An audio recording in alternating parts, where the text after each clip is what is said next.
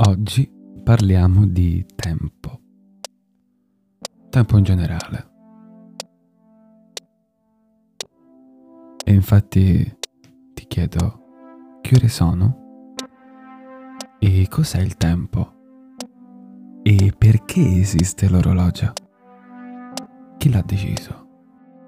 Beh, che ore sono lo leggi sull'orologio e chi l'ha deciso lo ha fatto per produttività. Il tempo è il tempo di un pensiero, di un momento. Il tempo è l'esatto momento in cui tu vedi lui, vedi lei. Decidi cosa fare da grande, che strada prendere per arrivare prima o dopo. Il tempo è standard se lavori. 60 secondi, 60 minuti, 24 ore, due giorni feriali e poi ricomincia. Forse due giorni feriali. Per un musicista sono 60 bpm per un romantico il tempo di una canzone. Dicono datti tempo, sì ma poi? Dicono vai a tempo, sì ma per? Tempo fa pensavo al fatto che il tempo potrebbe non esistere come unità di misura. Seguiamo cicli lunari, giri attorno al Sole, ma se fossimo nati su un altro pianeta? Il tempo sociale è stato creato per comodità per restare aggiornate, per simultaneità, e lo studierai poi in storia nel 1800 circa. Sì, 1800. Quanto tempo ci metterò per morire? Quanto ci metterai tu per crescere?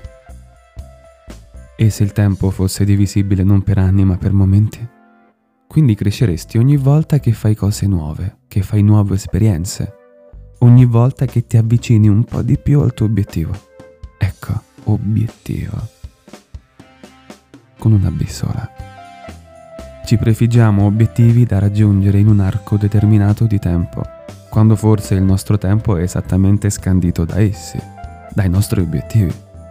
Pensavo, molti sono morti dopo aver raggiunto il loro obiettivo.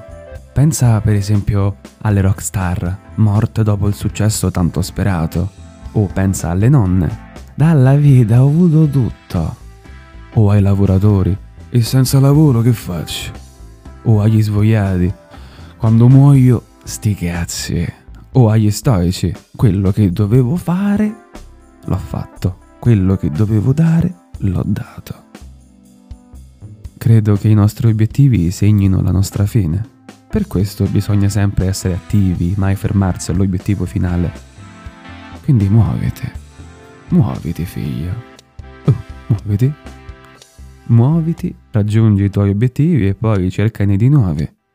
Cosa cercare lo saprai, basta avere pazienza. Dopotutto ognuno ha il proprio tempo, la propria lentezza, i propri obiettivi. È bello però pensare che ognuno scandisca il proprio tempo all'unisono con 8 miliardi cioè non so se sarete di più o di meno, dipende come vanno le cose in questo momento, con 8 miliardi di persone, tutti schiavi del tempo, schiavi della vita dove il tempo diventa denaro. È bello sapere che non sei solo ed è bello sapere che tu lo sai. Se corri arrivi prima. Ti conviene?